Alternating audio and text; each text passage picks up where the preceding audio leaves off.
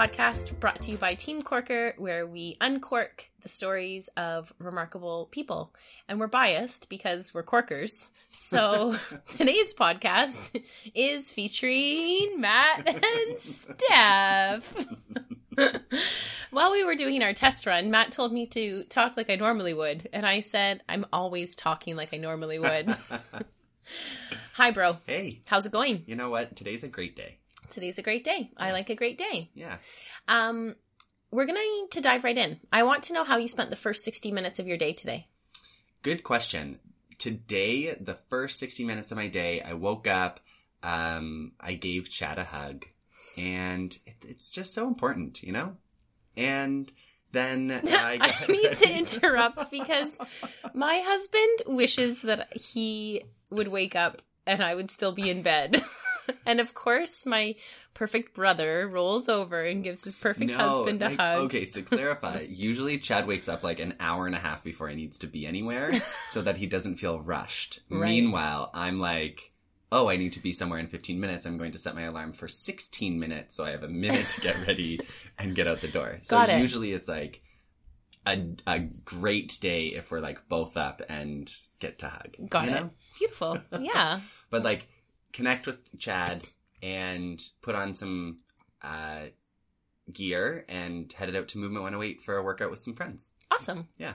Okay. How do you spend the mornings though? Well, the, uh, Because like I feel like our mornings are very different. our mornings are typically and like usually different. people talk about like great CEOs and high performance leaders have very set or like consistent morning routines. Mhm. I feel like your morning routine is yeah, very different than mine. So what's yours like?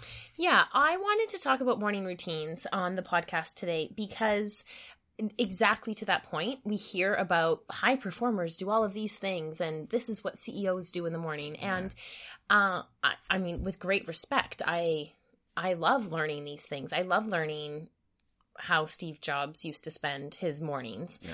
Um yet I think there's something that's super real about just knowing how, you know, maybe normal people like you and I, what we do.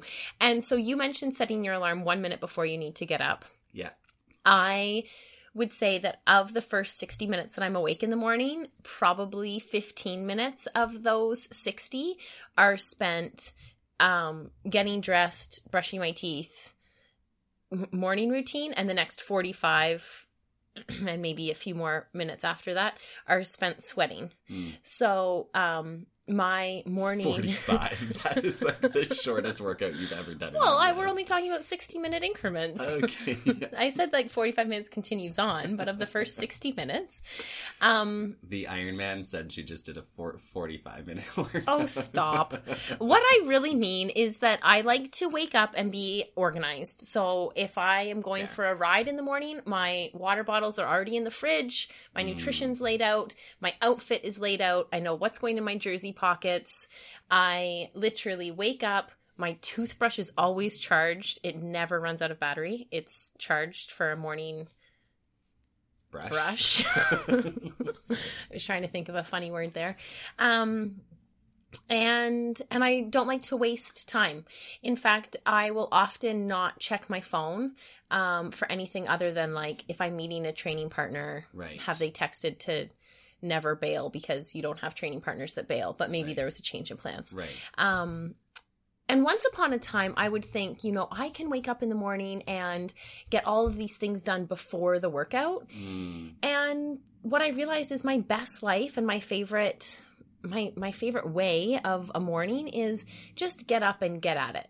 So, Mm. wake up, take care of business and get out the door. Right. And once that workout is complete, then I feel like my morning routine actually gets to start. Mm. Um and it's so different for so many people. For sure. I think that there's a lot of um, articles and advertising about CEOs and the like that share their morning routine. And what I don't see a lot of th- these days is what is the young entrepreneur doing? Mm, Or what was the CEO of Amazon doing when it was only him? yeah. You know, like it's nice that you now run a billion dollar company and you have this team of people and yeah, you get And to you have an hour to meditate in the morning. yeah, like great, awesome, you know? And like I don't meditate in the morning. I meditate before I go into my yoga classes so that I'm like grounded and ready. Yeah. Um Wait, no disrespect. If you No, have an hour yeah. in the morning to meditate or 10 minutes, I mean, it's magical time, Totally. most certainly. Um, yeah. it's just the reality of a, a different life than Yeah. And Jeff at Amazon. like- well, I think that and then there's the um, don't look at your phone in the first Right. hour. And I'm like, actually, my phone is my calendar, and the first hour of my day is usually prioritizing what needs to get done, or do I need to rejig anything before my day gets going so that I am really intentional in my mornings to set me up for success in the afternoon. So, Hold uh, on, let's pause there. So okay. that your first 60 minutes is how you wake up, you give love, and typically go and sweat. yeah. We're similar in that regard. Shocking. Um, yet, now what does the first 60 minutes at your desk look like? First 60 minutes in the Um, office. First 60 minutes of the office, it depends on, I would say it depends on the day. Mm, So, first 60 minutes on a Monday usually Right. mean setting up my week to do. mm, It's doing a quick scan of my inbox and deleting all the junk mail that I don't even need to consider. mm. Um, it, th- yeah, it's prioritizing what my one on ones in the team meeting for Mondays look like.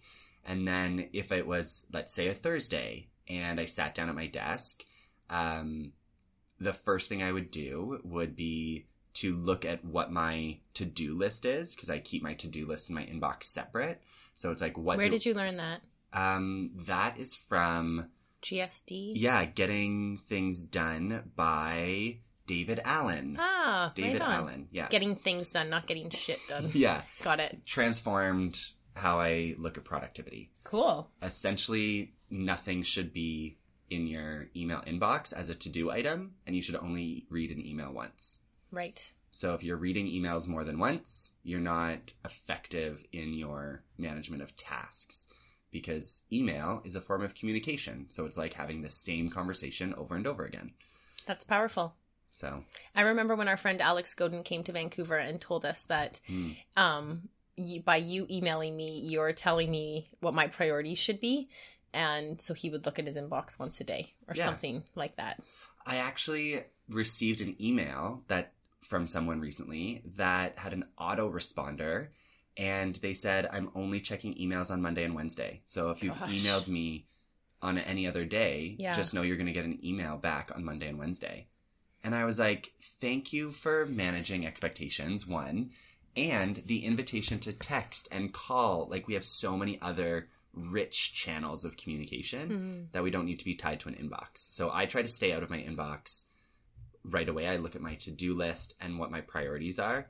And so I would say the next 60 minutes are usually when I dive into communication. But if I need to like write an article or write a proposal for a client or prepare for a workshop that we're delivering later that week or that afternoon, then that's usually the time that I, I do it early in the day when I'm still like, yeah, let's do this. Cause by two o'clock, I'm like, time to change things. Got it. Yeah. 60 minutes at home, 60 minutes at the office. Yeah. Um, I I am fascinated by routines. I'm also fascinated by communication styles, email, text, and the like. That might need to be another podcast of conversation. Yeah. Um, my first 60 minutes in the office have shifted a little bit toward the end of last year, I would say. Mm. And it was after some conversation with you and it's it's easy to feel um I don't want to say overwhelmed. It's like beautifully full. beautifully full when people want to speak with you all Yeah. the time or often. And sometimes I can look at my calendar and just think like this phone is going to grow out of my ear right. all day long with back-to-back conversations. And it it fuels me. It, it gets me very excited. I love having these conversations. I love speaking to the people that you know I really truly believe I have the privilege of of connecting with. Um, however, if I don't spend the first 60 minutes of my day in the office wisely, I do find it throws the rest of my day off dramatically. And so, what would you define as wisely? Yes, wisely. So, um, not wisely is social media. Ah, I'm And- such a culprit of that. I like go on, and Instagram is like such an easy hole. Yeah. to well, down. here's what I have discovered. At our office, we are on the fourth floor, Mm. and I don't have a fob to take the stairs up, so I can only take the stairs down, Mm. which means I need to take the elevator up. And in that this specific building, for whatever reason, the elevator is not especially fast. so I give myself from the time I press up to Oh, scroll Instagram Right. it's like I get my hit of whatever the heck is happening in the world, and by the time I leave the elevator on the fourth floor, right. Instagram out. You Instagram in the elevator like other people would Instagram in the bathroom. Fair. But sometimes that's like a really extra long poo when you really are sitting. You're like, I'm done. I'm Fiber. Still. That's when you get a a poo bum. I mean, you know the toilet ring on your bum. What? If you sit on the toilet for too long, don't you get a ring on your bum? An indent? This is incorrect. Okay. I vow to not talk about this. Anyway, um, this is what my favorite training partner does before a race. He always Instagrams on the toilet, and I'm like, "Get off! It's my turn to use the toilet now." In like a porta potty? no, at our home, of Oh, course. I was like, Instagramming on a porta potty. That's completely inappropriate. Yeah. oh no. Okay, that failed to come out in our more first 60 minutes in the morning. That's another interesting conversation. Who poos in the first 60 minutes or not? yeah, being regular is actually a very Oh my soul. important conversation. Wait, we are going in a weird, odd, perfect direction. But these new poo stands that your husband purchased. Oh yeah, no, the squatty potties. Oh my soul. yeah. They changed the game. well, it's really good if your feet are elevated if you're Right. sitting on the toilet. Squatty potties. Squatty potties, they come in twos at Costco in Vancouver. Oh, they do. Yeah, it's Two. so perfect. So if you have two bathrooms in your place, Yeah. or you want to go in halfers with a friend, Well, yeah. Um, I came we're like over not to sponsored your by Squatty Potty, but if I first sponsor sponsored for by the Squatty Potty. That would be so on brand. Uh, when I came to your home for your Christmas party, Mhm. and you always, of course, have beautiful candles in your bathroom, but I was mesmerized by your Squatty Potties, and I was like, Christmas came early at this house. there's certain things that are like um, I don't want to call them like hippie-ish, but they're like more new age Mm. that I find very valuable. Essential oils, oil of oregano, crystals, daily mantras, Squatty Potties. squatty potties, and there are times when Chad just like rolls his eyes and is like my crazy husband. And so when Chad said I want a squatty potty, like I couldn't get a squatty potty faster into our apartment. I was like done. Thank Like, you so much. Yeah, like Yeah. you do not have to ask me twice on this Amazing. one. Yeah. Okay, I'd like to just revert back to how I spend the first 60 minutes in the office. By the time I'm out of the elevator and I'm done with Instagram, um, my role at the Corker Co is to be the chief staff officer.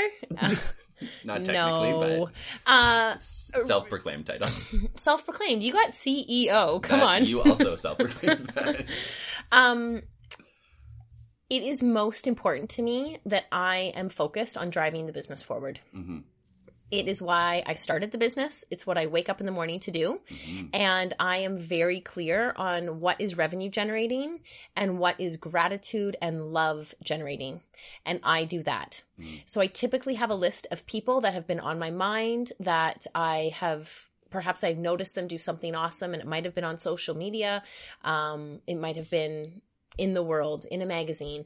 I always send them a note. I send them a text. I send them an email. I don't comment on social. I mean, I may, and I'll probably use too many emojis. Uh, yet, I don't want to necessarily get lost in comments. And uh, if Like, I you'll really, still co- you'll still comment on social media, but this is what what you're saying is that you're you when you want to like highlight and really give out rad shout outs, when I want to give love, I give love via another personal. form of communication. I'm also mindful. I might even write a card or a postcard. Um, for me, it doesn't need to be public. I guess is my point. Yeah. So I am clear on um, sending love Yeah. every morning. I'm also clear on revenue generating activities. And that was one of the most valuable things that I committed to was the first three things I did every day were revenue generating for the business. Yeah. And sometimes it feels gross to say that and you think why? And then I think because we are in the business of making money to make a greater purpose. And I know that that is the work that I love to do. That is why we have a business. And so um, it provided, it really just provided ruthless focus for me. Mm. And when I could do those things first, then everything else everything else followed. The problem with that is I want to spend the last 60 minutes of my day doing non revenue generating things. Mm. And that could be at like 10 o'clock at night. I have no concept of when the end 60 minutes are. Right. It's a huge downfall. It's like, I know sleep matters. I know I need to not be in front of my computer and not in front of my phone. And I, I totally get that yeah. and I haven't mastered it at all. Um, and sometimes I actually am okay with it because I love it so much. Yeah. But that's an addiction, and my eyes deserve different things, and sleep matters most. I think for me, I was really inspired in Copenhagen when I was doing my MBA and Lent came around.